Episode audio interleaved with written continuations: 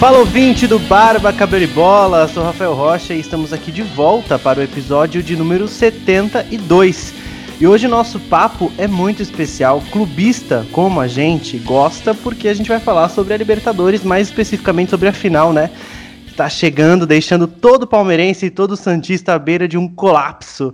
Hoje temos dois convidados especiais e especiais demais para falar sobre esse duelo, mas antes eu lembro Segue a gente no Instagram, arroba Barba Cabelo e Bola. No Twitter é só Barba Cabelo Bola, sem o E, tudo junto. E tem também a nossa caixa, caixa postal, não. Tem o canal do YouTube, então segue a gente lá e se inscreve no nosso canal, a gente tá lá. Mas é só para quem quer ver a nossa cara linda, especialmente, porque às vezes a gente sobe alguns trechos lá. Porra, Agora que sim, marketing que você fez, por esse motivo, fudeu, né? Ninguém, Ninguém vai se inscrever. Agora já podia ter falado, podia ter falado do Nil, ó. Tem o rostinho lindo do Nil. Aí as pessoas vão, quem sabe. Aí, vai, aí, aí todo mundo vai querer ver. Agora sim, antes de chamar nossos integrantes, eu já dou boas-vindas ao primeiro convidado, Rafael Bulara jornalista esportivo, hoje está à frente do site Nosso Palestra, que é especializado, claro, palestra, né? Portanto, palmeirense. Rafael, seja bem-vindo à família BCB. Valeu, valeu, Xará. Obrigado, prazerzaço estar com vocês. A gente vai falar muito sobre essa semana decisiva de Libertadores e uma, mais uma final brasileira, a terceira da história da competição. Né? É isso aí, Caio. Como estás? Já vamos dar um oi? Pô, cara, acho que primeiro é um prazer, né? Eu conheço esse cara aí desde que eu era criança, então é, é muito bom ter, ter, ter o Bular aqui. Agradecer o Renan, que sempre está nos bastidores da família BCB aqui, por ter feito esse, esse meio de campo. E, pô, e olha que o Renan é bom no meio de campo, o Bulara sabe bem disso. E, pô, cara, então agradecer e dizer que o papo vai ser muito bom, né? Acho que teremos aqui um primeiro tempo versão Palmeiras e depois um segundo tempo que lá na frente a gente conversa, né, Rafa? É isso aí. Gui, como tá o coração aí, ô palmeirense? Que agora não tá mais sozinho na família BCB como único palmeirense. Foi o que a gente tava falando. Primeiro, boa noite, boa tarde, bom dia aí pro nosso ouvinte. É, eu tava comentando isso nos bastidores antes de a gente gravar, né? Que é bom ter um convidado palmeirense aqui. Eu sempre estou em minoria, e aproveitando que eu estou um pouco em maioria, já posso dar uma brincada, né? É a terceira final de Libertadores em times brasileiros, mas Mundial só teve uma, né? Quer dizer, Mundial. E, e o coração, Rafa, tá, não sei, cara, o, o, palmeirense, ele, ele não precisa nem de convênio médico, né? O coração, a cada dia do jogo passa do Palmeiras, a gente percebe que tá em dia. Se eu não morri até hoje, espero que até do sábado, pelo menos, eu aguente a, a bronca aí.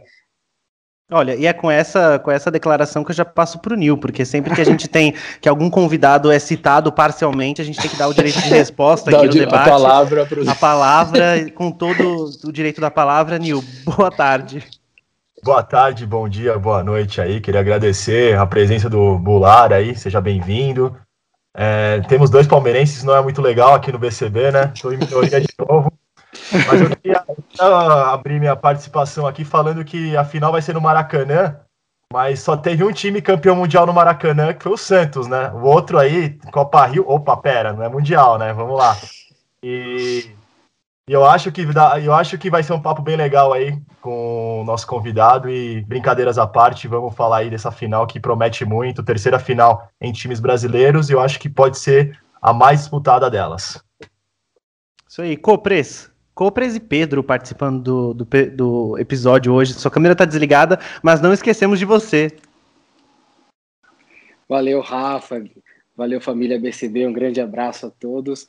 E já que todo mundo foi um pouco clubista nessa nossa abertura, eu não poderia deixar de falar que dessas três finais de Libertadores entre, entre times brasileiros, duas foram com o tricolor paulista, né?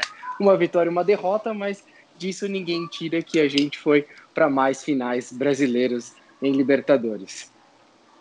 É isso aí. Aproveitando para dizer que hoje, neste dia que estamos gravando, 25 de janeiro, além de ser aniversário da capital paulista, aniversário do nosso grande tricola, como diz o Nil. ó, ó, Nil mostrou uma camisa aqui, ó. Adidas São Paulo, aqui é o patrocínio especial. Mas vamos, vamos começar a falar da, da final da Libertadores aí de verdade. O Rafael, é, eu já pergunto, primeiro, apresenta aí o nosso palestra, conta um pouco sobre o trabalho de vocês lá é, e como que tá a emoção por chegar à final depois de 20 anos. Pois é, Cara, antes só disso, falar pro Nil, pô, ele falou que só teve um campeão mundial, o cara só esqueceu do título que ele fala do time dele de 2000. O Corinthians foi campeão lá, o cara esqueceu. Nem ele sabe, nem eles foi campeão em 2000, pô. Puta, eu sabia que eu tinha acertado no convidado, graças a Deus, Pô, obrigado. O cara, se, se, o Corinthians é bicampeão, ele ganhou do Vasco lá, foi em 2000 também, no Maracanã, não foi só o Santos, né, um time brasileiro também, pô. Não foi em São Januário, afinal? Agora, no placar do episódio total, a gente já pode colocar 1x0 convidado. Pô, porque time europeu e um time brasileiro. Hum, tô gostando desse papo. Né? Tô gostando desse papo. Mas vamos lá, sobre é, o nosso palestra, cara, é um projeto que nasceu em agosto de 2017, à frente é, dele tá o Mauro Betti, né, que tá até hoje, né, formado por um grupo de jornalistas palmeirenses, até porque a gente já tinha um crescente muito grande em relação à mídia segmentada, né, no Brasil inteiro, não só de clubes aqui do estado de São Paulo, mas é muito é, interessante a gente ver esse movimento que acontece nos últimos anos. Eu acho que um grande exemplo disso, talvez o espelho para todos, ele seja o meu timão do Corinthians, que já está na estrada aí há 10 anos, né, e tem, é um dos principais do mundo, inclusive, site segmentado, né, e tem pessoas que eu conheço lá, que trabalhei junto com o caso do Vessone, né, o Rodrigo Vessone que está lá hoje, a gente trabalhou durante muito Nossa. tempo juntos no lance, né, tá Casperiano no, é, tra trabalhamos na é, trabalhamos muito tempo no na reportagem, depois e, como editores, mas aí de acordo com essa necessidade, né, eu não participei do, do projeto inicial, entrei alguns meses depois, e aí hoje a gente está com é, com o Instagram já com mais de 100 mil, é, o canal do, do YouTube quase batendo aí 45 mil inscritos, com conteúdo diário, é, nós somos parceiro do Lance já a, desde o final do ano passado, então todo o conteúdo de Palmeiras que você acessa pelo Lance, você tem lá Lance barra nosso palestra. Então a, a gente ajuda, ajuda muito nessa questão de é, reverberar muito essa, esses sites segmentados e entramos num, num, ponto em que, por exemplo, para o lance, né, é, que a gente, eu pelo menos, é, o Caio sabe bem muito bem disso na época de escola, comprava o jornal todo dia e já chegava com o jornal debaixo do braço, né? De poder fazer parte é, primeiro como repórter, depois como editor, né? E agora como parceiro do lance novamente. Para mim é, é muito legal ver a marca do nosso palestra crescendo e vai ser uma final de Libertadores de parceiros, uma vez que a, a partir de janeiro é, o Diário do Peixe também passou a fazer integrar né, e nos mesmos balls do nosso palestra. Então, a gente pode dizer que o Lance, que é uma mídia muito, é uma marca muito forte, uma das maiores do Brasil, vai estar representada nessa final de Libertadores por dois sites segmentados. É, e é motivo de orgulho a gente ver, é, principalmente da onde eu peguei ali o nosso palestra no início, com um Instagram que, cara, tipo, tinha pouquíssimas pessoas, um trabalho de formiguinha mesmo, com, com dedicação né, o próprio site, a audiência que a gente tinha e que a gente tem é, hoje de estrutura, de equipe, né? Então a, a, molecada que tem lá, a gente brinca muito que não, não é só o Palmeiras que tem as crianças da academia, a gente tem muita molecada boa que está em faculdade, outros ainda que estão é, prestando Enem agora, prestando vestibular para entrar numa faculdade de jornalismo, mas que já colaboram com a gente com um texto e um conhecimento absurdo né, sobre o Palmeiras. Então é muito legal. legal. Primeiro, a gente vê onde a gente chegou e o que tem muito mais a percorrer. E segundo, por formar mesmo é, futuros jornalistas é, para que eles sejam e que o NP seja uma porta de entrada para eles, para eles certamente é, brilharem é, no jornalismo esportivo. A base vem forte, então, do nosso palestra. Né? O cara vem, vem, muito forte, a base vem muito forte dele. Um abraço, então, para toda a equipe do nosso palestra. Eu, eu sigo o Guilherme, o, ele, ele faz uns vídeos legais, às vezes, eu tô sempre assistindo o Paladino. Um abraço para ele também, super legal. Ele é o Boa. responsável pelo nosso boletim diário do Palmeiras. Isso aí. Responsa, responsa, responsa. E o Bula, e essa, e essa emoção aí, cara, assim, pensar, né, 20 anos depois é, e, e, acho que você ainda tem, tem um duplo chapéu aí na história, né? Você tem, você é um cara que está gerando conteúdo, né, para para torcida palmeirense, para quem segue vocês, e ao mesmo tempo por, por, por, torcer, né? Então, é, como foi, né, ver essa caminhada e chegar agora aqui, né, e acho que para a gente entender esse, esse momento aí de vocês, né, esse sentimento de torcedor e de jornalista. Né? Cara, é, esse é um dos aspectos interessantes, viu, Caio? Porque é, eu até brinquei com o Vitor Martins, que é o, um dos responsáveis, né, que está junto com a gente no projeto, que lidera o Grande Prêmio também, que é um principal site de automobilismo que a gente vem, é, que a gente tem no país. Eu brinquei com ele e falei, cara, na semana que vem, depois do jogo, a gente vai saber o cara que realmente é, tem aquele negócio para ser jornalista ou o cara que vai ser torcedor, porque na alegria ou na tristeza o cara vai ter que superar, vai ter que trabalhar. É, depois, de, depois de muito tempo na estrada, eu já é, já já tô calejado, então meu time ganha o título ou perde, eu tenho que ir lá. Era na época do lance, tinha que fechar jornal, fazer texto, fazer capa, fazer capa de, de time quando o meu time ganhou um título e também quando perdeu o final de campeonato, então não tem jeito, né? Se você tá lá, tem que é, tem que produzir. Então, mas é nesse desse meio tempo de, de semana de título, é, a gente fica muito mais pilhado, é, não só pela final, mas assim pelos conteúdos, né? Para você pensar em pauta, para você levar o melhor pré-jogo possível, para pensar em pautas diferentes e depois a gente é, vou chegar é, para falar o que a gente tem de coisas muito interessantes que a gente tem preparado para essa semana. Que por incrível que pareça, a gente não vai conseguir fazer, falar só de Libertadores, que a gente está gravando aqui na segunda-feira, dia 25. E no dia 26, o Palmeiras ainda joga pelo Vasco, pela primeira rodada, né, um pouco atrasado. Então a gente ainda tem o Campeonato Brasileiro no meio do caminho de uma semana de Libertadores. E não é só para o Palmeiras, porque o Santos também tem um jogo contra o Atlético Mineiro mas e especiais também, né? Porque você precisa pensar e, e deixar pronto. Eu até brinquei com, é, com o pessoal do Santos, lá do, do Diário do Peixe, e falei assim, cara, os dois lados vão ter que fazer. E aí eu torço muito para que as minhas sejam publicadas a partir das 7 horas do, do sábado. boa, boa. E seguindo aí, né, o Caio puxou esse gancho aí dos 20 anos da, de 99, mais de 20 anos, né? E foi muito mais difícil aquela Libertadores que essa, né? Eu falando aqui pelo, pelo caminho que o Palmeiras percorreu na Libertadores de 99. Pegou um grupo que tinha o Corinthians, já pegou o Corinthians de cara, aí pegou Vasco, o próprio Corinthians nas quartas de final, infelizmente, né? Foram amassados os dois jogos, mas passaram, né? Ele tá dando risada, mas sabe que é verdade, né?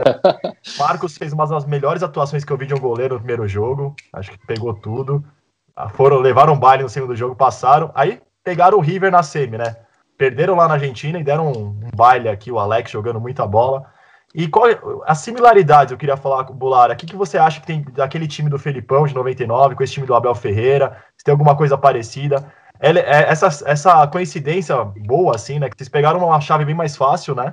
Pegaram o Delfim, o Libertar, agora aí depois pegaram o River Plate naquela partida que testou, acho que as emoções, aí, o, o, o coração dos palmeirenses. Até o Mauro Betti estava comentando o jogo no SBT. Eu falei, cara, como que esse cara não tá nervoso, né? O cara parecia tipo uma estátua, assim, né? Não demonstrava nenhum tipo de emoção. Eu falei, não, cara... O que eu mais gostei foi o post dele, sabe? No é... chão do estúdio, assim, deitado no final do jogo. Não, mas na, na TV, se o cara não pare, parecia assim, sei lá, um, uma estátua, assim, né? Eu falei, pô, o cara, esse consegue. Não, esse é um bom jornalista você consegue Total. separar as emoções, né? Eu, como corintiano, tava nervoso, imagine o palmeirense, né? O Gui até, a gente teve que ir lá na Vila Maria, né? Conferir se tá tudo certo, né? É, teve que checar lá. Eu queria que você falasse um pouco aí das similaridades do time de 99. Para mim, na minha opinião, era muito melhor que o time de hoje, né? Tinha muito mais destaques individuais, mas o coletivo é muito forte do Palmeiras de, do Abel Ferreira, né? Então comenta um pouco pra gente aí essa coincidência boa do River Plate também na semifinal. É, só uma história de bastidor do, do Mauro, cara. Pelo contrário, no, no intervalo da partida, a gente estava conversando pelo WhatsApp e ele me pediu um dado do Allianz Parque lá da minha planilha. Eu passei para ele. Eu falei, porra, Mauro, tá foda, não sei o que. Ele falou assim, cara, eu quero sumir. Eu quero sumir daqui agora. Ele tava muito tenso com, com o jogo, tava totalmente tenso. É, em relação a 99 e e agora eu acho que tem uma questão fundamental, assim, a similaridade do River, né, que entrou no caminho justamente na mesma fase, mas o Palmeiras de 99 é um Palmeiras que foi montado, né, pela desde a chegada do Felipão, né, no meio de 97, que tinha como objetivo chegar até a Libertadores, até o título da Libertadores com o Luxemburgo. Então foi um projeto que começou é, já voltado para isso quando o Felipão voltou do Japão em 97, né? E aí, é, curiosamente, em 97, poucos palmeirenses esperavam que aquele time renderia alguma coisa e chegou na final do Campeonato Brasileiro, né? E perdeu para um Vasco que era sensacional, com o Edmundo fez a melhor temporada que eu vi de um atleta no, no futebol brasileiro. Né? O que o Edmundo fez naquele ano foi surreal, né? E aí, 98, campeão da Copa do Brasil, que credenciou para a Libertadores. É, um, um, ponto interessante daquele, daquele time, que o Palmeiras, depois do título de 98 da Copa do Brasil, já com a vaga segurada, o Palmeiras conseguiu disputar a, a Copa Mercosul, né, que hoje é a nossa Sul-Americana. E aquela, aquela, aquele torneio que o Palmeiras acabou saindo vitorioso também, que não era. É, ninguém esperava muito, deu uma rodagem muito grande para atletas é, jovens participarem já de começar a ver como que seria o campeonato, um torneio sul-americano, né? Então aquele campeonato deu uma cancha muito grande, por exemplo, pro Alex, né? Que não era, que tinha ido bem na reta final de 97, mas sumiu um pouco em 98, chegou a, a ser emprestado para o Botafogo quase, né? Mas o Felipão manteve ele, no entanto que ele foi utilizado, se, se eu não me engano, cara, o Alex joga a final do Copa Mercosul com número. É, final não, né? A, a competição com o número 20. Ele não estava nem entre os principais atletas ali, né? E foi um cara que se destacou sendo artilheiro e ganhou uma moral muito grande para é, para disputa de 99. Né? E, e, era um time com muito mais estrelas, igual você falou, com caras muito mais rodados com, de Palmeiras de agora.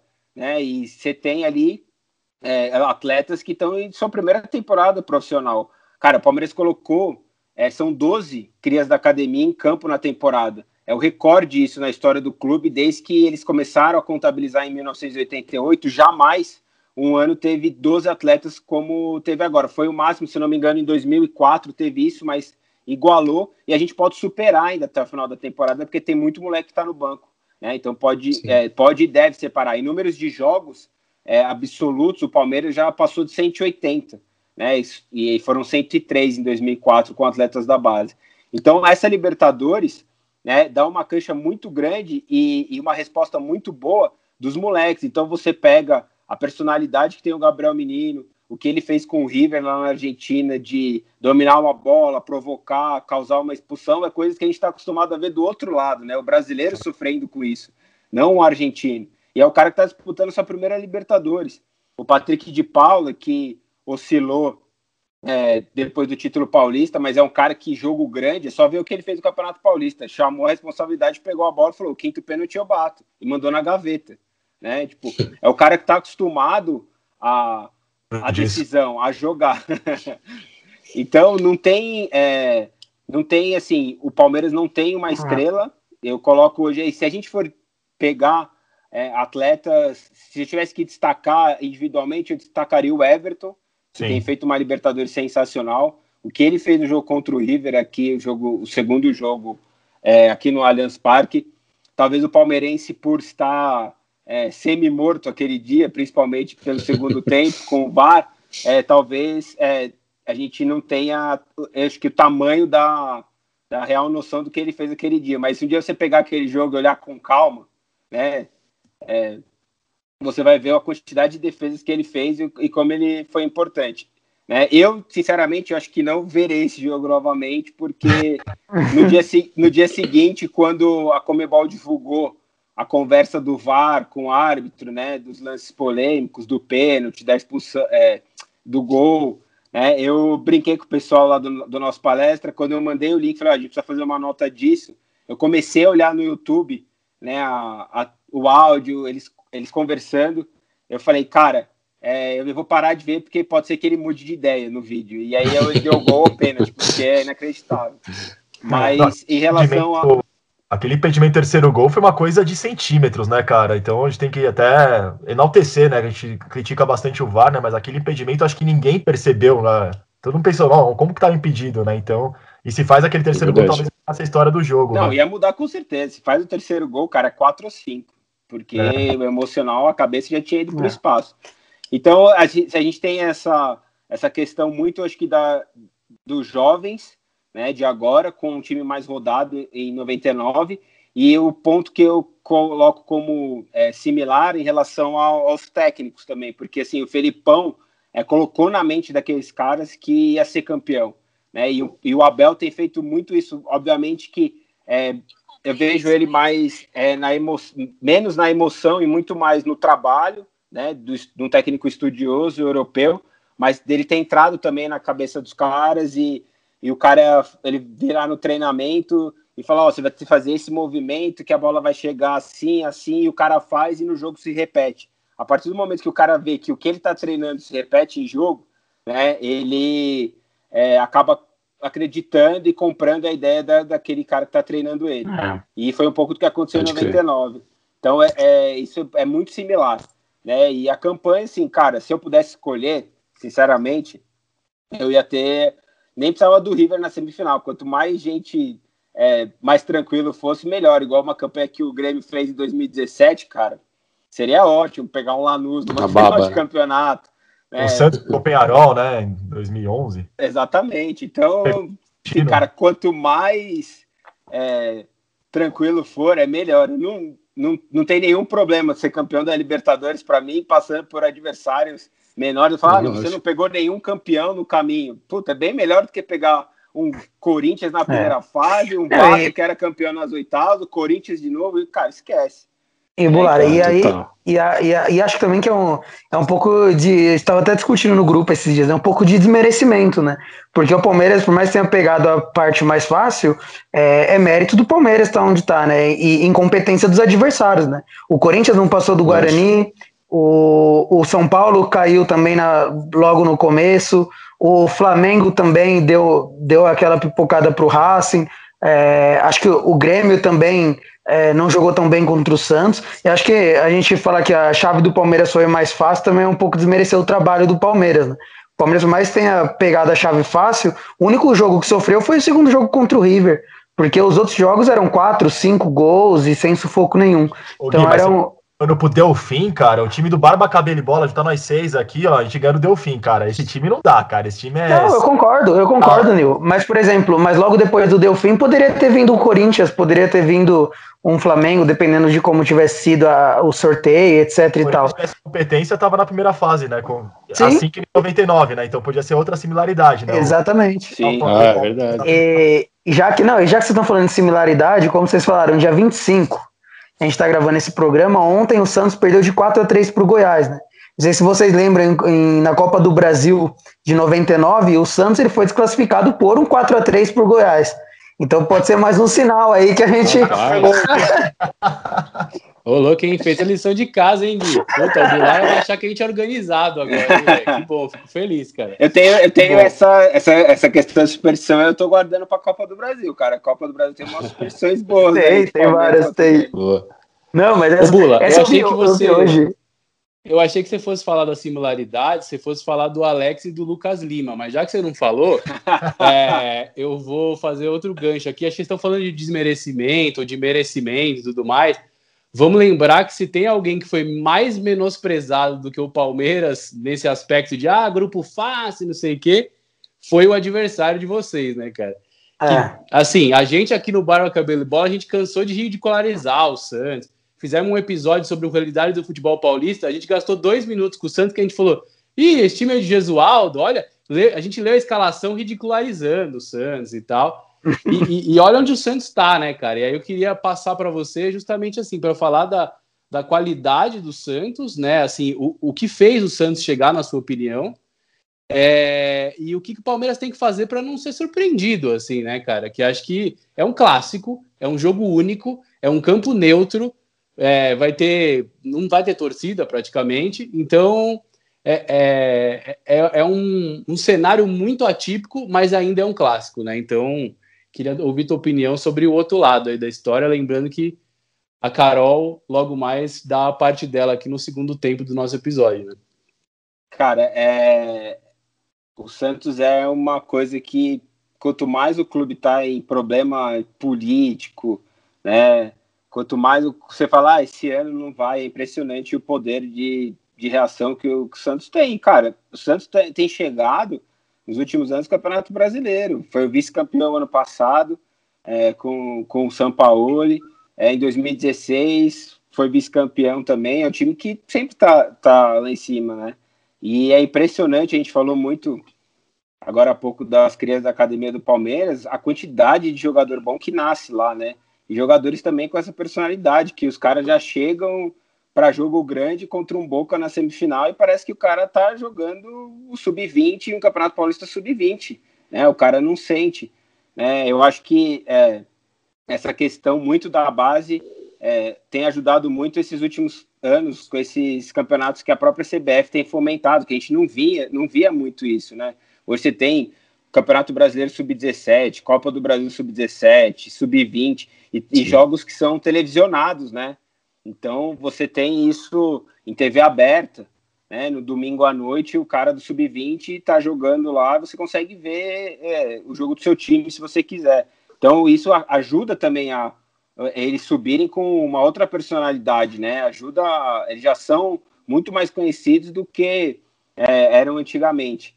E cara, eu particularmente jamais menosprezei o Santos, nunca menosprezo o Santos, porque é, a capacidade que eles têm de, de se sobressaírem em, em, competições é impressionante. A Libertadores é, é só mais uma prova disso. Né? Apesar de terem ficado no meio do caminho ali na Copa do Brasil contra o Ceará, né? Que muita gente fala, ah, o Palmeiras deu sorte no sorteio, né? Deu sorte, mas pegou o Ceará nas quartas só porque eliminou o Santos. Não nas quartas de final a gente já tem um Palmeiras e Santos ali, né? Então. É. E jogou com o time todo quase convidado, né? Contra o Ceará. É, Tem o esse primeiro, detalhe o primeiro jogo aqui foi. É, era um jogo dificílimo para o Palmeiras, né? Aqueles 3 a 0 ali, o Palmeiras teve 10 minutos excepcionais e o Palmeiras conseguiu fazer o placar. Mas, cara, é, quem, quem pensa e, e vai pelo caminho de menosprezar o Santos ou diminuir, ou seja, cota, é o pior jeito de você é, tratar uma equipe, porque é. a, a, qualidade deles é, a gente falou do coletivo do Palmeiras, né, que sobressai em relação ao é, a estrelas. Lá eles têm dois jogadores que são importantíssimos, que são o Teudo e o Marinho, que tem feito uma baita temporada. Isso aliado aos moleques, né, é os meninos da Vila mais uma vez. Então é um jogo muito é, semelhante em relação a essas categorias de base. É uma final de Libertadores diferente nesse aspecto. Como foi a final da Copa do Brasil de 2015, que a gente tinha talvez não tantos garotos dos dois lados, mas a gente tinha é, personagens emblemáticos ali que eram Gabriel Jesus e Gabigol, né? Então, é, que, que eram as estrelas da, daqueles times quando a gente fala de base e de atletas hoje que estão é, muito mais é, calejados e chegam para uma final de Libertadores com pouquíssimo tempo no profissional, mas com uma personalidade absurda. Boa. Boa. Ô, Bulara, e, é. deixa eu te perguntar, porque muita gente vem falando no favoritismo do Palmeiras, né? Então, tudo isso muito pelo que você comentou, né? Tudo que a gente está vendo com relação ao plantel do Palmeiras. Se você olhar em casas de apostas, você vê que favorito para ganhar essa Libertadores é o Palmeiras. E eu queria entender, tipo, você acha que realmente tem um, um, tem um favorito mesmo nessa final? Qual é a tua opinião? Para mim não tem favorito, cara, é 50-50. É, e, e, a, e, a, gente sabe muito bem aqui, cada um torcendo para o seu time, que quando tem uma questão de clássico já é, por mais que tenha um time muito bom, o outro num péssimo momento, a gente já coloca 50-50. É, quando a gente está falando de uma final de Libertadores, então, Nossa. cara, é, é absurdo. Eu, eu colocaria é, eu falei isso, que dos quatro times que estavam na semifinal, eu via o River Plate com futebol melhor, o Palmeiras e Santos mais igualado e o Boca um pouco abaixo deles, mas a gente não tem como subestimar também um, né, uma equipe que tem seis Libertadores da América e que, é, especi especialmente contra brasileiros, vai muito bem. Né? Principalmente quando a gente fala é, de, de eliminar, fases eliminatórias. 2012 então, não ganharam nada aqui, hein? Mas 2013, né? Já 2013, a, a Marília, o, o Amarília achou bastante coisa, né? Não, não achou nada, né? É que não tinha o VAR naquela época, né? Nossa, então isso é verdade. 4x1 aquele jogo. Não, aquele, aquele, aquele ali foi um roubo tão grotesco que mesmo com o VAR ia, ia acontecer nada. Ia, segue o jogo. O Palmeiras sofreu com o Boca, sofreu tanto sofreu. em 2000 e 2000. 2000 o que aconteceu na Argentina foi um absurdo. É, pênalti no Fernando aqui, aquele jogo de 2001 é, foi uma vergonha o que aconteceu na Bomboneira. Né? É, e aí é, eu colocaria, eu, eu colocava o River com um futebol melhor, e na realidade, o que o River jogou na, naquele segundo jogo no Allianz era um pouco do que a gente esperava no River dos dois jogos, né? É que lá na Argentina o Palmeiras encaixou um dos melhores jogos dos últimos anos e o River jogou mais abaixo, né? E é, hoje, falando isso que já está classificado na semana da final, né? É, parece assim, ah, tá falando só porque aconteceu, mas assistindo o jogo, Meu os 3 a 0 e o Palmeiras perdendo o gol, o, o William que perdeu um gol, eu tava assistindo o jogo com a minha namorada, eu falei para ela assim, nossa, tinha que fazer mais um ou dois. Ela, mas meu Deus, tá 3 a 0 Eu falei assim, contra esses caras aí, você tem que matar quando Nossa. aparece oportunidade, porque senão os caras vêm aqui. Atropela e dá ré depois, né, é. Ô, Bulara, você falou. E a frase só falou... acaba quando termina, ela fica é. cada vez mais real, né? Exatamente. O Bulara, o Bulara falou aqui, semana, estamos na semana da final, eu quase que tive um infarto aqui, nesse exato momento de gravação de programa. É, talvez aquela bola no começo do jogo lá que o Everton pegou, que o Everton, para mim, talvez seja o grande destaque do Palmeiras, né? Que eu me recuso a falar que o maior destaque do Palmeiras nessa, nessa Copa Libertadores é o Rony, né? Que aí, eu não sei, é. Acho que é uma fase, né? Não sei. Se pensar assim, se o Palmeiras for campeão, o melhor da América vai ser o Rony, você fala, puta merda. Meu né? Deus. É, não, é impensável, né? Então, para é um mim, pouco. o Everton, cria do Coringão, né? Cria da base do Corinthians, né? Infeliz... Mais um cara Jogador que Jogador da Barcelusa. Vou falar isso sempre, né? Vou falar isso sempre. É, ele fez uma defesa logo no começo do jogo, talvez mudar. Se, se, o River faz um gol ali, talvez mudasse todo o, o rumo das semifinais, né? Então Sim. o Palmeiras tem aquela sorte, tem a sorte do campeão, né? Já não, não sei. Ô, Nil, talvez aquela assim, Ô, Nil, como você falou, é, você comparou o Everton e o Rony, assim como se o Rony faz o gol no começo do segundo jogo também, também poderia ter mudado o ritmo do jogo, né? Então... Exato. Aquela defesa do Everton no primeiro jogo, aos 4, 5 minutos. Lembrou muito uma defesa do Marcos também, né? No primeiro pararam, jogo. né? É, no primeiro jogo lá no Monumental, que é um lance muito parecido, só que o lance do Marcos, a bola vai um pouco em cima e também 4, 5 minutos. É que você o falou... lance do Marcos é mais Marcos, né? Porque é. foi uma defesa bem mais difícil, né? O, que, o, o, que o Marcos é, fez no jogo que você recordou aí de 99, né? Especialmente no primeiro jogo, mas o que o, que o Marcos pegou também lá no Monumental na semifinal de 99 Nossa. no jogo de foi um absurdo. Foi mesmo. Essa é mais uma, essa é mais uma similaridade, né? E, e o Everton é, concorrendo ao, ao, prêmio de Rei da América ao lado do Rony. Né? Eu, eu tô nessa com vocês. Em caso de título do Palmeiras, eu colocaria o Everton. Eu também. Né? Apesar, do, apesar do Rony ser o cara que mais participa de gols nessa Libertadores, foi importantíssimo.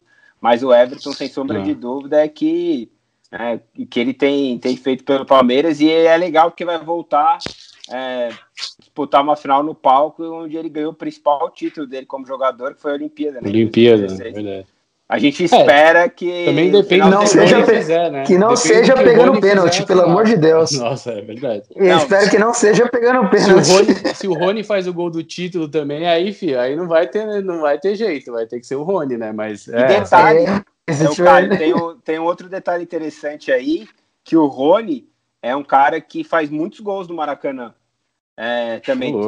E, e, durante a pandemia a gente fez uma live com ele, a gente brincava sobre essa estrela que ele tem no Maracanã, e a gente falava, ó, se Deus quiser, né, vamos torcer para estar tá lá. E ele falava assim, se tiver lá, vou fazer. Se vocês pegarem no campeonato é, brasileiro do ano retrasado, de 2018, que o Palmeiras foi, foi campeão. Acho que a última rodada é um, é um Flamengo e Atlético Paranaense no Maracanã.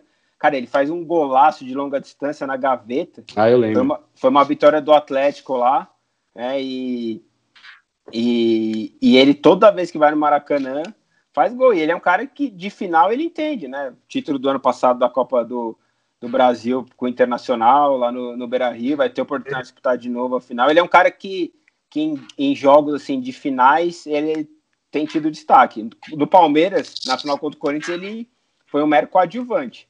Né? Mas vamos torcer que para o torneio da Libertadores seja diferente no sábado. Boa. Esperamos que o jogo seja melhor também, né? Aquelas, aquelas duas partidas, Corinthians, Palmeiras, Paulista, pelo amor de Deus, né? Ah, vai ser, porque é impossível você ter uma final pior do que os dois não, jogos de Palmeiras e Corinthians. Foi, foi, não fez jus nenhuma às tradições, inclusive das duas, da, semi, da quarta de final de 99 e a semifinal, você pegasse às vezes em, em parceiramentos Corinthians e Palmeiras e pegar a final do Paulista e falar, não, isso aí não tem nada a ver. Nossa né? senhora. Não, e, e, não só as finais, né? O Campeonato Paulista como um todo, a, a parada, a pandemia, a volta, foi uma coisa é, horrorosa, né? Aquela, aquele campeonato foi uma coisa horrorosa.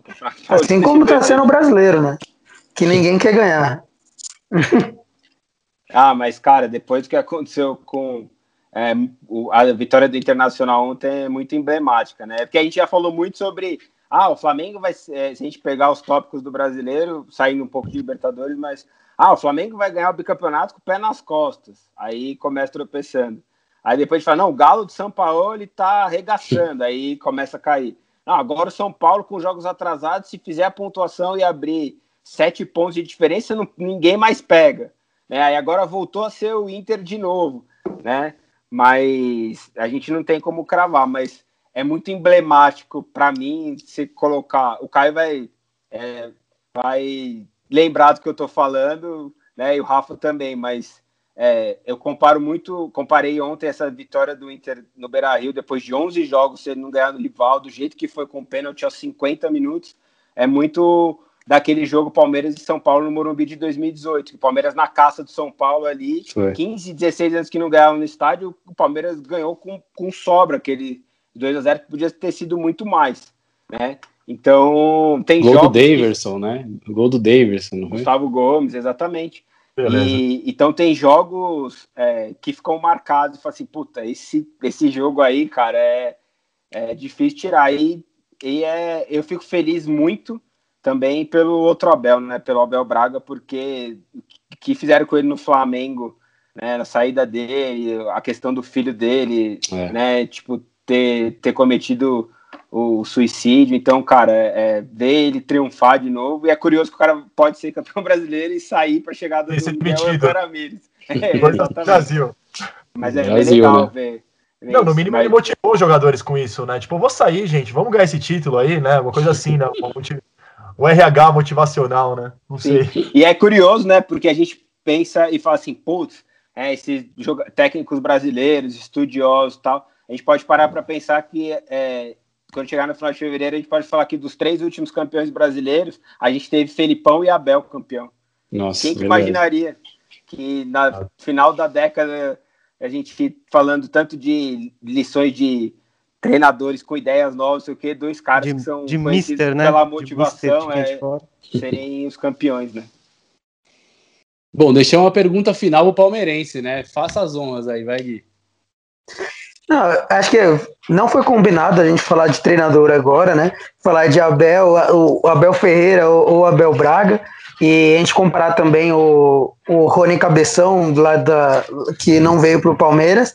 E, não, e aí acho assim que, acho que fazendo a abertura geral da minha pergunta é, o, graças a Deus, ele não veio para cá, né? O Ramires no, no Palmeiras, que na época ficamos muito chateados. E aí o Palmeiras vai e acha o treinador chamado Abel Ferreira, que foi inclusive o que a gente comentou um pouco sobre ele. Mas eu queria ver o que você acha diferencial dele hoje, assim, pro Palmeiras, para a gente conseguir ser campeão. É, o cara ele fala muito sobre mentalidade, sobre a questão física dos jogadores e sobre o elenco. Ele nunca coloca um, um protagonista, e foi o que a gente estava comentando também sobre a gestão portuguesa, né? De falar super bem, etc. E até comparando um pouco com o Jorge Jesus. Antes de você comentar sobre isso, eu queria só fazer a minha comparação entre ele e o Jesus. Eu acho que o, o, Abel ele tem um grande ponto também na questão da humildade, coisa que eu via faltando um pouco nessa do Jorge Jesus. Ele vem com essa ideia, que ele vem com essa ideia estrangeira, mas ele faz toda essa mudança. Eu queria ouvir de você agora que está acompanhando muito mais de perto o Palmeiras, essa questão do Abel Ferreira e aí o que a gente precisa fazer para ganhar esse título aí?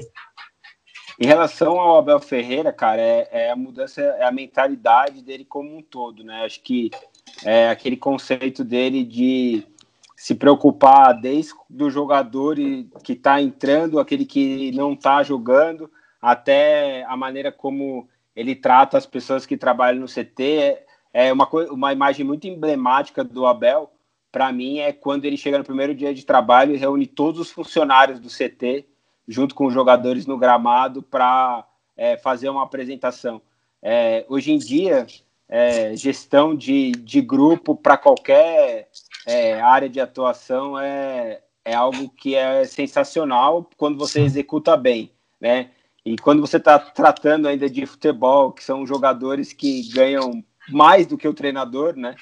Você tem um, você pode pensar que um cara que está abaixo de você ganha bem mais do que você, né? Então, a partir do momento que você consegue é, trazer esse cara para o seu lado e, e mostrar é, com a sua metodologia de trabalho que ele vai co conseguir e os relatos que a gente tem até agora do, é, do Abel, é, de um cara que, assim, é, a frase dele que ele da apresentação que ele não atravessou o Atlântico para tirar férias, ele está fazendo isso à risca. É um cara que é. mora no CT, respira futebol o tempo inteiro, é, mudou a metodologia de trabalho no Palmeiras. É, a, a, gente está acostumado, mas quando que a gente ia ver um treinador brasileiro, é, um time jogar num sábado à noite é, em Goiânia contra o Goiás, sem 22 titulares, e no domingo de manhã, no feriado prolongado, os caras estarem treinando na academia de futebol. Pegar o avião, chegar de madrugada, todo mundo dormir lá e o cara treinar antes de ir para casa. Né? O cara teria o domingo de folga e só voltaria a trabalhar no sábado à tarde com o um treinador brasileiro. E ele faz questão de ter os caras lá. Ele é um cara que o Rafael Veiga deu um relato a semana passada numa entrevista para o Sport TV, dizendo justamente isso, que ele é, a comissão técnica dele tem um cara que trabalha só a parte defensiva e outra que só trabalha a parte ofensiva. Né? Então, ele divide muito as funções. Quando ele ficou fora, seja por suspensão ou por, pela Covid, a gente viu os dois é, auxiliares dele trabalhando junto à beira do gramado. Então, é essa formatação diferente que a gente não está acostumado, é, que faz é, a, ele ser vitorioso né, nesse projeto inicial com o Palmeiras. Vitorioso é, até então do que ele fez, porque ele não, não tem nenhum título na carreira, né? E pensar que o cara pode, o primeiro título dele pode ser uma Copa Libertadores da América é com 26 jogos não. à frente de um clube é. e o cara ser, ser campeão da América. Não. Ô, Bulara, e isso, isso que você falou dele, dessa de vindo Atlântico, etc. Cara, eu lembro a primeira entrevista que eu assisti dele, foi assim, ele foi contratado, no dia seguinte ele deu a entrevista, ele sem ler nenhum papel, falando o nome de quase todos os jogadores do Palmeiras, cara, tipo, da preparação que ele fez em um dia, assim. E acho que um pouco também completando isso é a aproximação que ele faz com o torcedor, né? Mesmo não tendo nenhuma experiência dentro do gramado com o torcedor, né? Foi até uma brincadeira naquele evento da CBF com o Renato Gaúcho, que fala que quando ele tiver no estádio, ele vai, ele vai preferir ficar sem a torcida atrás lá, o pessoal do amendoim, que, que torna isso, né? A, a, gente vê pelo vídeo da TV Palmeiras, ele um lado um pouco torcedor também, né? Aquele grito que ele dá, avante palestra, toda vez na preleção do, do time, você, isso é você contagia o torcedor, cara, com duas palavras que eles grita lá, e aí essa ação recente que o Palmeiras fez também para convidar os sócios torcedores do que, enfim, teve um rating lá da dos torcedores que foram convidados para assistir a final do, do Maracanã, o próprio treinador pegar o celular e fazer a chamada de vídeo, óbvio que isso é uma questão de marketing, mas pode ter muita gente também que não, não faria com tanto carisma igual ele está fazendo, né? Não, ele, já ele, ele, já chegou assim quando. Já chega com moral. Eu falei já umas vezes no nosso grupo de WhatsApp sobre o comercial da, do sócio torcedor, né? Que ele, fa ele faz a narração e tal, e convida os torcedores para assinar. Tá? Acho muito engraçado porque você já vê a identidade de um cara que é português enfim, você não via potencial de ter tanta identidade com um clube assim, e o cara já tá lá fazendo comercial na TV, chamando a galera pra ser sócio torcedor, é surreal. É, é, vamos um pouco mais além, vocês foram perfeitos no que vocês falaram, mas assim, o Abel, esse momento que ele chega também, que ele muda essa mentalidade do Palmeiras, ele passa a ocupar um cargo que tava, uma lacuna que estava vazia no Palmeiras, que é a lacuna de ídolo desde a saída do Dudu. Né? Então, o Palmeiras não tinha nenhum ídolo. Né? Nenhum jogador do atual elenco se encaixava do tamanho do Dudu. Né? Então, é, essa é, empatia que criou-se com o Abel, da chegada dele, o discurso dele, o início de trabalho, fez com que o Palmeiras observasse também, óbvio, por essas campanhas de marketing, que ele poderia ocupar esse espaço deixado de um ídolo. E o Abel, hoje, em pouquíssimo tempo, tem, tem se tornado, tem, tem feito tudo para ser o ídolo. E, cara, se ele confirmar isso com os títulos é, da Libertadores no próximo sábado, depois da final da Copa do Brasil, né, certamente vai é, ficar marcado mais muito, mais muito que não vai ter turma do amendoim que vai conseguir é, derrubá-lo, cara. Tem outro lado também, né, Lara? Se ele não ganhar nada, né? Se, se ele perder a Copa do Brasil e perder a Libertadores, o brasileiro acho que tá bem difícil pro Palmeiras também. Vai ter aquela mentalidade do brasileiro, pô, não teve resultado tal. Então eu acho que também tem esse outro lado. Se ele não ganhar nada também, pode. Essa idolatria da torcida também, acho que não sei se vai continuar, se vai ter o um continuismo no trabalho dele no, na próxima temporada. Então acho que também o, o, a gente que até fez um, um texto no LinkedIn que a gente falou do, da questão dos resultados, de, de tempo de trabalho, que é, no Brasil a gente é muito imediatista, né? Então ele tem, tem feito trabalho excelente, mas também se não tiver é, respaldo de títulos, talvez esse trabalho vá por água abaixo, né? A gente está vendo o, o, exemplo do Abelão, né? Que pode ser campeão brasileiro e vai ser demitido no final do campeonato, né? Que é um absurdo. Mas aí eu é. volto um pouquinho atrás que a gente falou em relação ao Felipão, cara, de quando ele chegou pelo Palmeiras para a primeira passagem em 97. Ele ter chegado naquela final de Campeonato Brasileiro contra o Vasco, que era um super time, foi totalmente bônus. Né? Ninguém esperava aquele momento. E para o palmeirense de agora, é óbvio que se você vai chegar, você tem que transformar em título. Você quer que transforme em título. Sim. Mas era impensável se você colocar para esse cara que está chegando aí, com menos de 30 jogos, vai estar tá em duas finais dos principais torneios que a gente tem por aqui. Né? Tipo, não, não, era impensável isso, né? Então, e ainda trabalhando, che chegar para trabalhar em um momento que você não treina, né? Tanto que uma das coisas que ele colocou foi, foi treino durante o jogo, durante os dias de jogos, para conseguir trabalhar um pouco com os caras em campo, de formação tática ali. Então é óbvio que o torcedor vai ficar puto, né? Ontem, né, depois da derrota pro Ceará, tinha o cara na live xingando, pedindo volta Luxemburgo, né? A bipolaridade palmeirense é algo né, que vai ser sempre assim.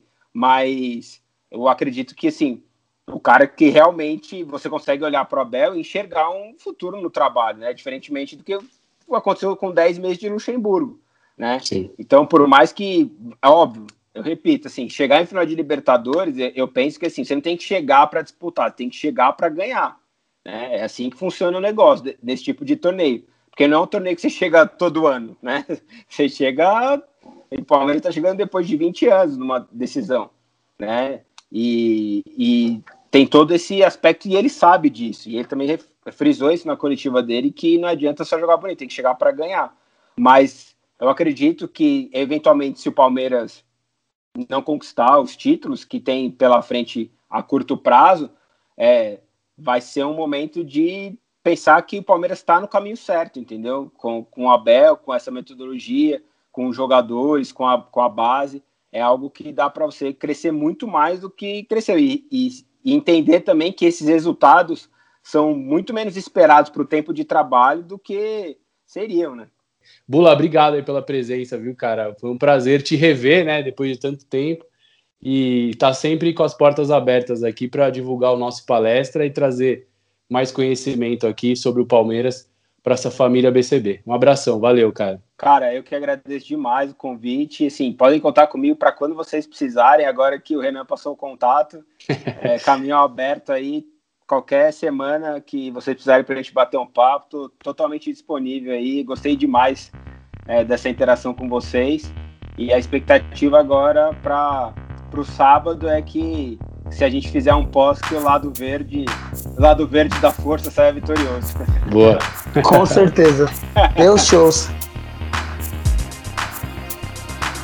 E agora sim, antes de chamar os nossos integrantes, eu já dou boas-vindas à nossa convidada, Carol Piedade, Santista, já foi assessora do Santos, só que hoje vai poder se empolgar ou navalhar também, né, o peixe.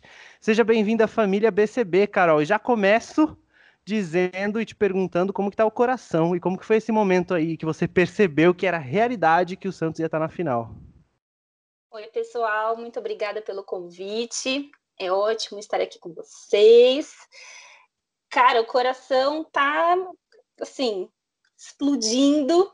Esse ano, 10 anos da última Libertadores do Peixe. E num ano que, né, não dá para dizer que foi o ano mais fácil, a temporada mais firme. Então, muito feliz. Jogo no Maraca, um jogo só, não vai ter tempo de ar, a gente vê o que faz na partida da volta. Então, vamos ver. Estou bem feliz, bem animada e confiante, que é o mais importante. Carol, muito, muito agradecido pela sua presença. E aí, como o Nil sempre diz, né, cara, precisamos agradecer a primeira dama aí, né? Porque para quem não sabe, a Carol é amiga da primeira dama aqui do BCB, da Ellen. E um beijo para Ellen aí por, por ter trazido essa convidada para nós hoje aqui e trabalhar Ellen, saudade. e tudo mais. E, e pô, cara, muito bom, né? É sempre é sempre bom a gente qualificar um pouco mais esse programa, né? Porque a gente sabe quando, quando a gente traz mulher para esse programa, a régua sobe porque a gente só fala bobagem mesmo. Aqui tem que ter gente para falar coisa séria, coisa de qualidade e tudo mais. E eu tenho certeza, né? Assim, para já passar a bola aqui para Carol, minha primeira pergunta que eu faço para ela, eu acho que desde o início, né, do, do, do, campeonato, ela já sabia, né? Ela não tá, ela já tinha certeza de que o Santos ia estar, tá, né, na na final da Libertadores. Acho que todo Santista sabia disso, né? A gente, inclusive, aqui, a gente gravou vários episódios sobre o Santos em que a gente acreditava no Santos, a gente não menosprezou o Santos, a gente nem falou que o Santos era o pior paulista de todos, a gente não fez isso. Né? Nunca né? critiquei. Em nenhum, em nenhum momento nós fizemos isso, né? Nunca critiquei o Santos. Mas vamos, para a gente passar a bola para Carol, já, eu tô parecendo aquele cara da coletiva, né? Fazer duas perguntas em uma, né? Já joguei essa primeira para ela, mas Acho que tem a história, né, que a gente não pode deixar de falar do, do, dos portugueses, né? Um, o, o, o, Santos abriu mão de um técnico portu, português e trouxe o, e trouxe o Cuca, né? E o, e o Palmeiras fez um movimento contrário, né? Para conseguir crescer, precisou de um técnico português. Mas não vamos falar de técnico português nem nada. O que, o que eu quero perguntar para Carol é o quanto essa mística do Cuca e o quanto quase que essa hipnose do Cuca, lembra aquele cara, o Fuentes, que fazia duerme, duerme, duerme e hipnotizava a galera? Foi longe. O, quanto, o quanto que o Cuca conseguiu pegar todo esse movimento turbulento no, nos bastidores do Santos, atraso de salário, é, impeachment de presidente, tudo que a gente pôde imaginar que podia dar errado no Santos, deu nos bastidores, e tá aí um técnico que praticamente hipnotizou o elenco e está levando o grupo para uma final de Libertadores, né, Carol? O que, que você acha sobre isso? Cara, eu acho, assim, para começar, quando troca de técnico, para mim é tipo você trocar de namorado, sabe? E não importa se tá bom ou se tá ruim. O Flamengo até hoje chora o pé na bunda que tomou de Jesus. Mas você sempre fica na expectativa de como que vai ser, de que ah, o cara é, ele não vai me fazer sofrer como ele como o outro fez. É, não vou deixar acontecer os mesmos erros do outro, sabe? Então, trocar de técnico para mim é sempre uma coisa que é meio traumática, que você sempre fica na expectativa e nem sempre ela é correspondida. É, e é isso, o Cuca chegou, coitado, numa tristeza lá no clube, tudo tudo certo para dar errado, mas eu acho que o Santos ele precisava de um cara tipo o Cuca mesmo, porque era um cara experiente, que ia ter que saber lidar com a base, porque do jeito que estava, né, não tinha muito o que fazer, tinha que, que trabalhar com a molecada. E eu acho que essa, esse fator Cuca foi ótimo, porque ele abraçou os jogadores. Você vê várias entrevistas dos caras falando, não, porque o Cuca é como um pai para mim. Então, ele meio que organizou a casa ali. É, e, e, tomou a frente mesmo desse processo e uniu o time. Falei, o que eu sinto é que foi mais ou menos assim: olha, tipo o pai mesmo, você vai se preocupar em estudar, em fazer a lição de casa, que eu vou resolver a parte burocrática da coisa, entendeu? E aí ele conseguiu ganhar a confiança dos jogadores, ao mesmo tempo foi lá bater na porta da, da gestão e falar: vamos acelerar esse negócio aí, porque a gente precisa fazer o time confiar e acreditar de novo. E ele está aí agora, né? Então, acho que um time sem grandes estrelas, com sempre os meninos da vila salvando a pátria no momento de desespero, e também na final da Libertadores. Acho que ele, ele fez muito essa ponte de, de abraçar o time, de conquistar o time, é, e fazer esse, essa ligação ao mesmo tempo de cobrar e, e se posicionar, porque é um cara que, que tem personalidade, é um cara que se posiciona, é, acho que se viesse alguém com uma personalidade tipo o Renato Gaúcho não ia dar, porque é mais para colocar lenha na fogueira do que para resolver ali intermediar. Sim. Então, acho que foi uma escolha acertada trazer o Cuca e acho que foi muito muito assertivo, né? Ele conseguiu organizar o time dentro e fora de campo. E quem quem, quem conhece o futebol sabe que nem sempre isso é fácil, né? Administrar essas duas pontes. Então, acho que foi, foi super bom, foi super acertada a vinda dele. E é um ex que, que tá dando certo, né? No de férias com o ex, certamente ele seria um escolhido. Boa. Gente, vocês, eh, vocês falaram do, do Cuca, do atraso salário do Santos, o que, que foi o Marinho, né? No, quando foi classificado aí para a final, gravar um vídeo falando agora a gente recebe salário e depois na live já em cima do cara que paga o salário falou: e aí, quando que vai sair o salário agora? Acho que isso foi impagável. Ele é uma peça, né, cara? Ele é uma peça. Bom, aproveitando o gancho do Gui, né, queria dar o meu boa tarde, boa noite, bom dia a todos os nossos ouvintes, especialmente para Carol, seja bem-vinda ao BCB. E, por falar de Santos é super legal, principalmente porque minha mãe e meu tio são santistas, Carol, então tenho um carinho pelo Santos, um beijo para eles. Pessoas e a minha pessoa, são as pessoas inteligentíssimas da minha família. E queria aproveitar fazendo esse gancho do Gui para te fazer exatamente essa, uma pergunta para você. Então, a gente sabe muito tranquilamente que você sempre fala de, quando você fala de Santos, você vai falar de Marinho, você vai falar de Soteudo, mas quais são os diferenciais que o Santos tem para ganhar esse campeonato? Você acha que tem algum resquício daquele, daquele Sampaoli, daquele campeonato brasileiro do ano passado, de ser vice-campeão, ainda tem nesse Santos para formar caráter nesse time e trazer realmente essa vitória para vocês? Cara, eu acho que é, o Santos é um time que, é, em geral, em geral, consegue se adaptar bem ao jogo do adversário.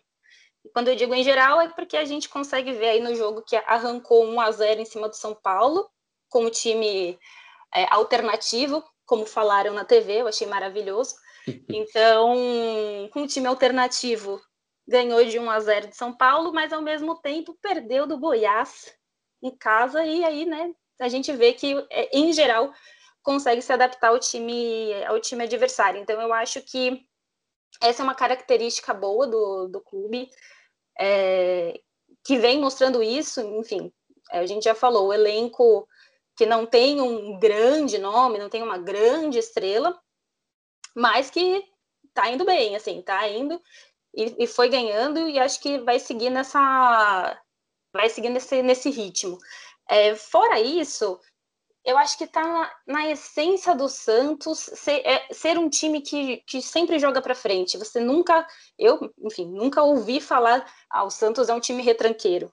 Né? Acho que isso não existe na, na história do Santos. É verdade. É, então, acho que é isso. Acho que é um time que, que sempre está em busca do gol, que está sempre no ataque, nem sempre funciona, mas não se abala, em geral, está sempre jogando para frente. E acho que o Sampaoli, eu gosto do trabalho dele, acho que ele fez, é, indo como Cuca, né, ele jogou com, com o time que tinha, né, e ele conseguiu fazer isso, mas ao mesmo tempo, eu acho que essa essência do Santos, né, acho que muitas vezes colocam, superestimam o que o, Sampaoli fez, porque, na verdade, assim, se você pegar Dorval, Mengalvio e o Coutinho pela IPEP, não era considerada a defesa dos sonhos, né? É, os caras eram um ataque dos sonhos, era o cara que iam para frente. Então, eu acho que casou muito a escola São Paulo com o que o Santos vinha fazendo. E claro, isso se perpetua, né? Então, acho que o São Paulo fez um grande trabalho, acho que é, funcionou muito bem e vem um pouco nessa toada, mas é, é o que está na, na, essência do Santos. Então, de trabalhar a bola, de ir para cima, de aproveitar o contra-ataque pegar essa molecada que está com o pulmão em dia e botar para correr mesmo e, e, chegar rápido no, no gol. E eu acho que aí entra uma questão que não é, é um diferencial em campo, mas é, um, mas é uma coisa que faz toda a diferença, que é o trabalho que é feito com a base. Eu, quando tive lá, vi muito de perto, assim, como que era o dia a dia ali, e não temos a melhor estrutura, não dá para dizer que o Santos tem a melhor estrutura para futebol de base, mas eles têm muito cuidado. Então, quando você vê num momento como esse, que o Santos não pode contratar, que não tem dinheiro e que precisa procurar dentro de casa o melhor caminho, então a base é sempre sempre está ali disponível e é uma galera muito muito boa. Então você vê desde a defesa que não é o, o que o Santos é tradicionalmente conhecido, né? Mas tem desde a defesa até o ataque. Então é, eu acho que o, o grande diferencial do Santos é esse: é, é ser um time que joga para frente, que vai para o ataque, que aproveita as brechas, que é muito rápido e criativo, né? Aproveita ali um, quando dá e, e, e, já consegue consegue marcar. Então, acho que isso ajuda a colocar o, o, o, clube não só na, na final da Libertadores, mas a levar o título para casa sim. Boa, boa, Carol. E são várias qualidades do time do Santos, né? Que até só fazer um gancho rapidamente aqui me lembrou muito. Esse time do Santos me lembra muito o time de 2002 que no começo, que jogou toda aquela molecada, falavam pro Leão, pô, Leão, que era o técnico na época, esse time é um catado, né? Você pegou um monte de moleque aí, colocou acho que dois jogadores experientes ali, o Renatinho, o Alberto, e montou um time, o Fábio Costa no gol, é um catado. Ele falou, mas é um catado com qualidade. E foi crescendo na competição, chegou à final contra o meu Corinthians, né? Foi uma das partidas que eu mais chorei na vida, aquela. Ninguém sabe disso, pouca gente sabe, mas enfim, e deu um show, né? Então, acho que lembra muito essa questão de utilizar a base, né? O Santos sempre teve isso como um dos grandes méritos, né? E já que você enumerou tantas qualidades do Santos, Carol, quais são, como, você enxerga o Palmeiras, né? Quais são as qualidades do Palmeiras? O Palmeiras também é um time que tem investido na base agora com Abel Ferreira, né? Trouxe bastante gente de baixo, assim, Gabriel Menino, Patrick de Paula, Gabriel Veron, entre outros. E quais são as principais qualidades que você enxerga no Palmeiras e o que o Santos precisa fazer para neutralizar o jogo do Palmeiras e não ser surpreendido? Cara, não vejo pontos fortes no Palmeiras. Mentira, gente. é só para causar mesmo. Não tô brincando. É, eu acho que. Nossa, tem... tomei até um susto agora pra cá. Rafa, Rafa edita, edita, essa parte, joga no Instagram para todo mundo assistir, entendeu? Não, Gente, é... o Caio, sabe qual é o pior? O pior... Com, com, certeza isso vai ser um Rios. Rios para divulgação Não. do episódio. A gente bota esse trecho específico e aí é chamariz para a galera vir aqui ouvir o nosso episódio. Não, e o pior de tudo é que eu ia fazer um super elogio pro Santos. Eu ia falar assim: não, pode crer, o DNA do Santos ofensivo. Tanto que a defesa do Santos na, liber... na última Libertadores que ganhou, pô, era Durval e Edu Dracena, não era uma super defesa. Então, o Santos ganhou com o Neymar e tal. Eu ia fazer um elogio, mas fica só agora como se eu fosse fazer, então esquece isso. Tô brincando, gente, me perdoa, me convida mais. Eu me convida mais, é bom. Eu sou de uma pessoa. Mas, enfim, brincadeiras à parte, sim, o, o, o, Palmeiras é um, é um super time. O elenco deles, você pega os, time, o, os jogadores reservas, joga, é titular em, assim, na maioria dos times aqui é, do Brasil.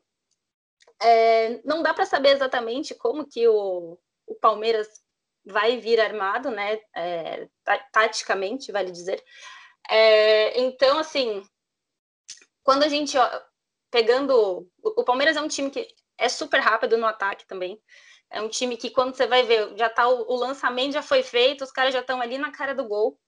Você pega os meias que ficam ali infernizando a vida da defesa do adversário e aí já estão ali prontos ou para tocar a bola para alguém que vem de trás ou para chutar mesmo para o gol, aproveitar um centroavante. Então, eles são muito rápidos, são muito objetivos. É, sempre que sai na frente ou que consegue o gol, eles crescem muito. Então, vai ser um, um desafio assim para o Santos. Acho que não vai ser um jogo fácil. Uhum. Ao mesmo tempo, se vierem como foi no jogo do River, que tava ali aquele time bem estruturado atrás, com a, com a defesa mais próxima ali do, do gol, com marcação adiantada, enfim. Acho que o Santos vai precisar ser muito criativo ali, mais do que já tem sido vai ter que apostar bem na saída de bola rápida, não vai dar para ficar moscando de que, ah, para onde vamos, vai ter que pensar muito rápido ali. E aproveitar ao máximo, acho que a, as bolas paradas também. Acho que ali não, não vai ter muita, muita opção, vai ter que é, marcar bem, aproveitar se tiver ali alguma falta na entrada da área, enfim. E colocar a molecada para correr mesmo e fazer os meninos jogarem, irem para cima, tentar talvez chutar de fora da área para ali num momento de surpresa pegar o goleiro desprevenido, enfim. Acho que o caminho vai ser esse, assim, marcar bem, sair rápido com a bola, mas de forma inteligente, né, sem afobação, e ter o psicológico bem bem forte ali, porque quando você olha para o time que é uma galera super jovem, tá na final da Libertadores com um rival que é de São Paulo, e isso acaba pesando muito. Então, acho que essa combinação toda, acho que, que vai conseguir ajudar ali e sair na frente, né? Eu acho que sempre quando você sai na frente, o adversário dá uma, uma titubeada e sai mais para o jogo também, você consegue aproveitar melhor o contra-ataque. Então, estou apostando nessa nessa técnica, nessa tática, né, assim, de, de pegar os caras de surpresa. Nossa, que, isso, que... isso que você falou do. Eu ia falar, falar isso que ela falou do gol. Não ia falar que ela comentou isso de fazer o gol primeiro, acho que num jogo que é jogo único é super importante, né? No jogo ida e volta é óbvio que é importante sempre fazer o primeiro gol, mas o time eu acho que ele fica mais. O psicológico ele fica menos abalado, né? Num jogo único de final, fazer o. Acho que o primeiro gol realmente é. Vai ser um diferencial aí pro. Acho que tanto para os jogadores, tanto para os torcedores, né, que estão em casa assistindo. Que eu aposto que se o Palmeiras fizer o gol primeiro, é, a probabilidade de ter um infarto é muito menor do que se o Santos fizer o gol primeiro, entendeu? Não, eu acho que, até para passar a bola para o Gui aqui, é, que tem a pergunta dele, é, cara, acho que a Carol trouxe um tópico legal que é a história, esse duelo psicológico, assim, né? Porque nada, nada você vende dois duelos em que um enfrentou o Boca e o outro enfrentou o River. Então, assim, você tirou um tanque de guerra das costas, né, para estar tá mais aliviado. Mas ao mesmo tempo, você vai jogar uma final de jogo único, o que, convenhamos, é algo meio inédito para o brasileiro e para os clubes brasileiros. Há quanto tempo a gente não vê mais esse papo de final única, né? Assim, há muito tempo a gente não, não, não fala mais sobre isso, né?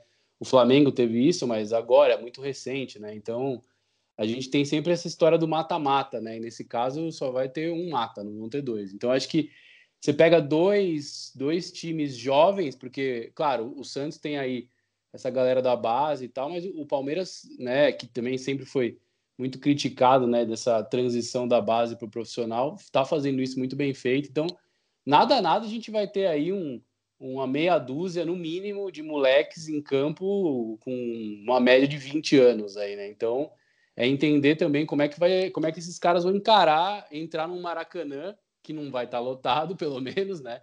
Mas que nada nada pesa, né? Então é uma boa reflexão essa história do, do primeiro gol e desse duelo psicológico aí, né, Gui? O que você acha? É. Não, eu, eu, concordo. E aí que, que eu ia comentar, né? Você, você falou, acho que o, o, Palmeiras ele vem um pouco mais forte na base desde, a, desde o Gabriel Jesus, né? Então que, que acho que foi o, o marco aí na história da base do Palmeiras recente, né? E você pode ver que você falou do River e do, e do Boca. O Palmeiras ganhou o primeiro jogo com os três meninos no meio-campo: Danilo, Gabriel Menino e, se eu não me engano, era o Patrick de Paula. Eram três meninos da base comandando o meio de campo. E aquele jogo realmente o Danilo jogou de terno. E aí, por exemplo, no jogo da volta, a gente até brincou no grupo do WhatsApp que o Danilo nem foi pro jogo, né? Porque sentiu bastante o jogo da volta. Então acho que essa questão do psicológico vai ser muito importante. Eu aposto Boa. muito num jogo de muitos gols, cara. Eu acho que vai ser, independente de quem ganhar ou não, vai ser um jogo de muitos gols. E aí, pegando o gancho para fazer a minha pergunta, que é: o Palmeiras, quando a gente ganhou o jogo de 3 a 0 do River, começaram a apontar disparadamente como o time que ia ganhar a Copa Libertadores, que o Santos talvez não passasse do Boca, principalmente naquele redação que tem que o André Rizek apresenta no Sport TV na parte da tarde, que ele fez até uma brincadeira, né? Porque um dia antes do jogo, o River era favorito, aí o Palmeiras vai lá e faz três, aí ele vai no programa seguinte e rasga a pauta do programa ao vivo, falando que eles não entendem nada de futebol. E aí a mesma coisa do Santos, né? E acho que foi no jogo da volta o Palmeiras tornou o pior time de todos. E aí começaram a colocar o Santos como favorito. E, e aí eu queria entender com você, o que, que você acha? Quem é favorito nesse clássico? E se você acha que o, o time que não for dado como favorito leva uma vantagem psicológica para dentro do campo na final? Eu acho que o Palmeiras é favorito, sim. Acho fofo quando os palmeirenses falam que não. Mas, cara, quando você tem jogadores que são de seleção, você é o favorito, assim. É, pela estrutura que tem, é, o ano do Santos foi um ano muito difícil. É, o, o, elenco do Palmeiras é gigantesco, são caras muito bons, e eu não estou falando aqui, não, tô, é, não é demérito nenhum do Santos, acho que o Santos é, não só tem condições de ganhar, como vai ganhar, mas o Palmeiras é o favorito e eu realmente acho que, que é positivo não ser o favorito. Né? O Santos não chega na final como o azarão, porque veio, meu, bateu o Grêmio, bateu Boca. Não dá para você falar que ah, é o time que está aí por acaso. É. Mas, mas o Palmeiras, eu acho que ele é o favorito, sim. É, mas acho que é, vai ser um jogo super disputado. Não acho que vai ser uma coisa de ah, é porque é muito superior. Não, mas eu acho que, que tem. É, é um time que é, que está mais, tá mais forte no sentido de, de é, como vou colocar isso? De, de, estrutura mesmo, assim, sabe? Quando cara tem, sei lá, eu vi uma matéria recente que ele tinha usado 24 jogadores. Eu falei, gente, quem tem 24 jogadores para você ficar colocando assim, mudando time?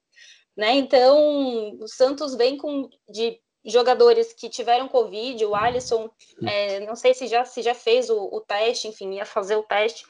Então, isso acaba dando uma balada, né? Não, não tem jeito.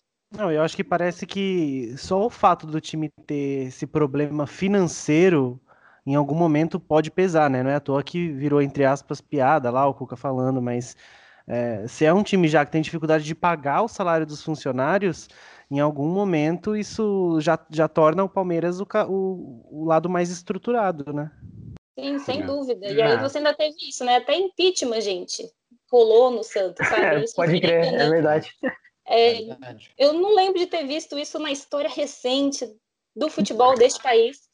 E, e tudo, é o que eu falei, tudo assim, tudo que podia acontecer, tudo que estava certo para dar errado, aconteceu.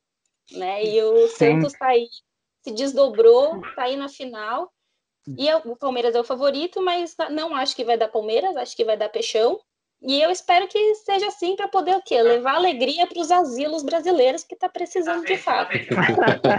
Grupos de risco, estão sofrendo nesse momento, né? Cara? Grupo de risco, grupo de risco, fica em casa, assiste o jogo, comemora em casa ou no asilo. Eu queria, eu queria Ó, eu quero concordar com você. Eu só não concordo exatamente com a parte do Santos campeão, porque eu acredito também que não vai acontecer. Obrigado. Com clubismo e sem clubismo.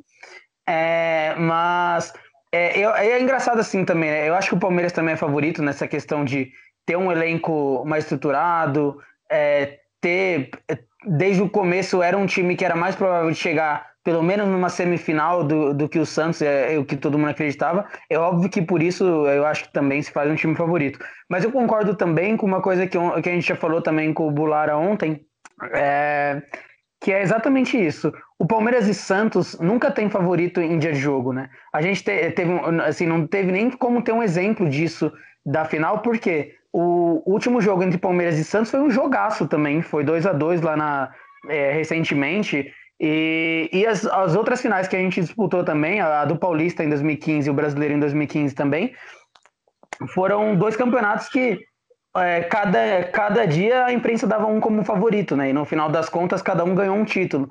Eu espero que não continue intercalando, que o Palmeiras ganhe mais um na sequência.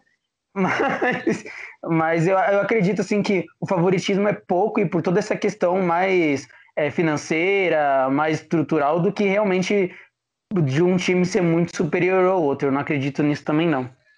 Ah, pra, só para a gente finalizar aqui, né? A gente sempre brinca, o Nil sabe disso bem, né? Que a gente fala que o Barba, Cabelo e Bola sempre tenta fugir dos clichês, né? E perguntar quem é o favorito, a gente sabe que é clichê, mas por que, que a gente fez isso? A gente convidou um palmeirense e um santista. A gente queria ver o circo pegar fogo, a gente queria jogar um contra o outro, a gente queria ver polêmica. E aí, claro que o Bulara foi aí o embaixador da Itália no Brasil, né, e disse não, não tem favorito, um clássico, um jogo, um jogo único, não sei o que lá. E aí a Carol, no, no, no, lugar dela como santista, faria a mesma coisa, diria, acho que o Palmeiras é favorito, claro, acho que e, e, essa é a graça da história, assim, né? A gente quis ver qual seria a, a reação de vocês, por mais que seja super clichê a pergunta, mas. E aí, um abraço pro Bular aqui, brincadeiras à parte. Eu também, no lugar dele, ia dizer que não tem favorito. Então, vocês fizeram o papel de vocês perfeitamente, assim. Mas acho que acho que é legal. Acho que tem, um, tem muitos elementos aí para a gente poder é, trabalhar aí nos próximos dias e horas. E eu que não torço nem para um nem para outro, que saia muitos gols, que vá para pênalti. Eu quero é ver sangue, eu não tô nem aí. Eu quero que vocês, já que vocês vão ser campeões, um de vocês vai ser campeão, que vocês sofram para isso acontecer. É o que eu desejo. Exatamente. Eu acho que tem uma, uma leve, tem a leve, Exato. Tem a leve, a leve pressão de que assim, é igual aquele meme do cara que tá com o olho, tá meio suando assim, precisa apertar um dos dois botões. Porque um, se o Palmeiras ganhar, te pede a, a piada da Libertadores e tal, tem a possibilidade de perder uma, uma piada futura aí do, do, Mundial. Se o Santos ganhar, passa o número de Libertadores, não passa o número de Mundial, não, não tenho essa certeza agora, mas enfim, principalmente o São Paulino, ele tá meio, meu Deus, que bosta aqui, quem dos dois ganhar. Mas, vamos e, lá, cara, vamos ver o sangue. Se parar pra pensar, o Bayern, né? Se você acompanhar a Bundesliga agora, tipo, o Bayern não vem tão bem assim. Então, pode ser, cara, pode ser a última chance de um sul-americano ganhar o Mundial, porque a gente sempre falou, ah, tipo, ah, na hora que começar a ter. Não dá. Ah, Copa. Ah, não dá. Ah, a gente não faz essa colocação também, viu, gente? Achei Dá, empolgou o Copres. Vamos, vamos ver se o Bayern é tudo isso. vamos ver se o Bayern é tudo isso total. Vamos ver se o Bayern pega mesmo. Quem que é o lateral direito para fazer igual o cara fez da, da vez da esquerda, no Léo. Era o esquerda, é, o Léo. O Pará, o Pará é o mesmo, o Pará do Santos é o mesmo. Nossa, o, o Pará é o mesmo. O Pará, o Felipe Jonathan. Tá legal... Igual. Nossa. Cara, mas o Palmeiras tem o Vinha, né, o Cobres? O Roberto melhor Carlos Uruguaio. Lateral, melhor lateral bra brasileiro, ó, brincadeira. Melhor lateral na, na atualidade. Empolgou, empolgou o Copres. Roubou seu quadro, Nilzito. É, já era, perdi. perdi. Eu já tô on fire. Vocês falaram no começo que. Pode ir, convidada. Pode ir, você é sempre prioridade na fala. Ah, obrigada, gente. Tô emocionada.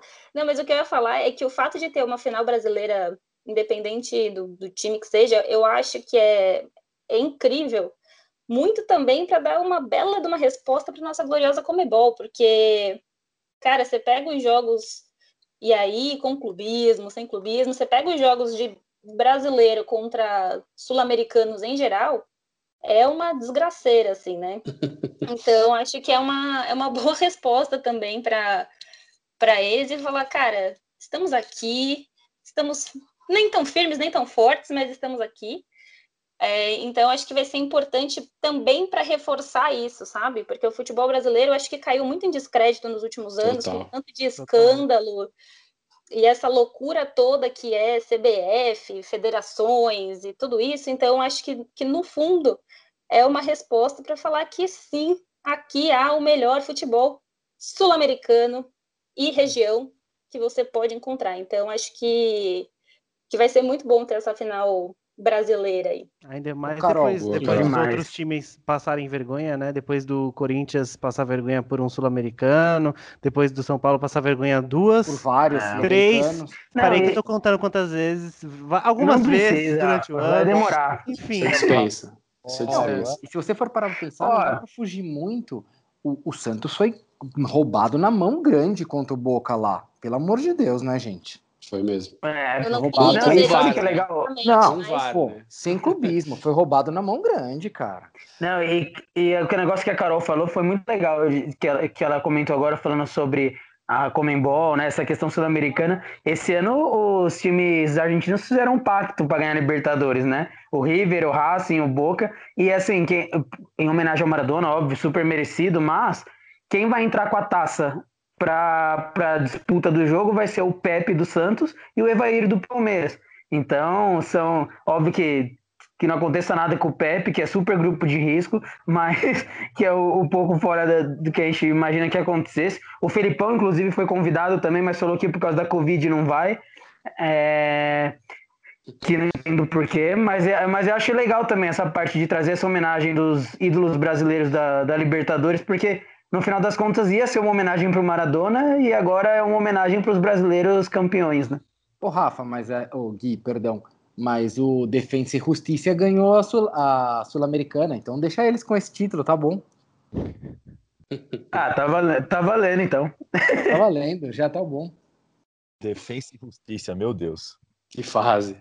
É, não zoa, porque tem time, tem time que, torce, que tem Já foi eliminado, nesse né? podcast que já foi eliminado.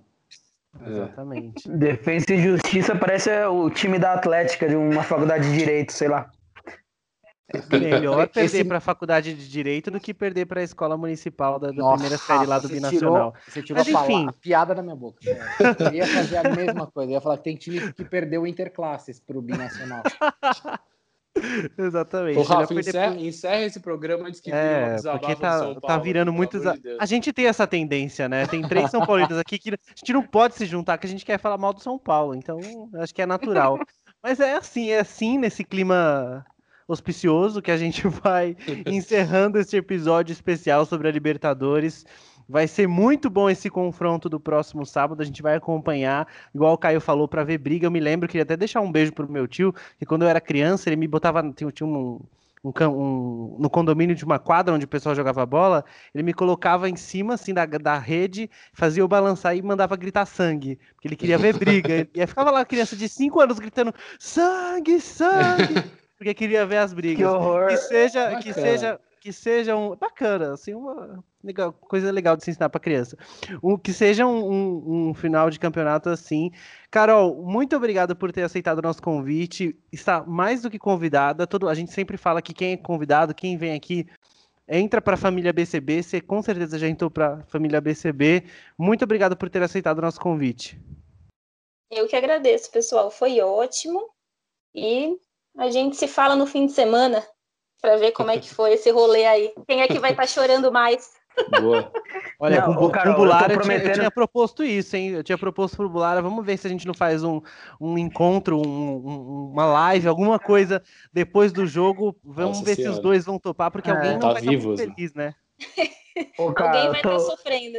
Eu tava preparando vários conteúdos aqui, né? Falei pra eles, não, dá pra fazer um pré-jogo, durante o jogo e pós-jogo, mas eu nem Sério? sei se eu vou ter psicológico pra isso.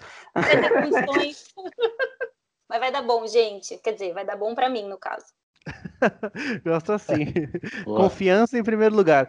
Galera, muito obrigado. Assistam, ouçam nosso episódio, inclusive. Eu já errando o encerramento do programa, mas fica ligado no YouTube e no Instagram também, que a gente solta uns vídeos lá de vez em quando e tem coisa bem legal vindo pela frente aí. Valeu, até mais. Valeu, gente. Obrigado. Valeu, um beijo.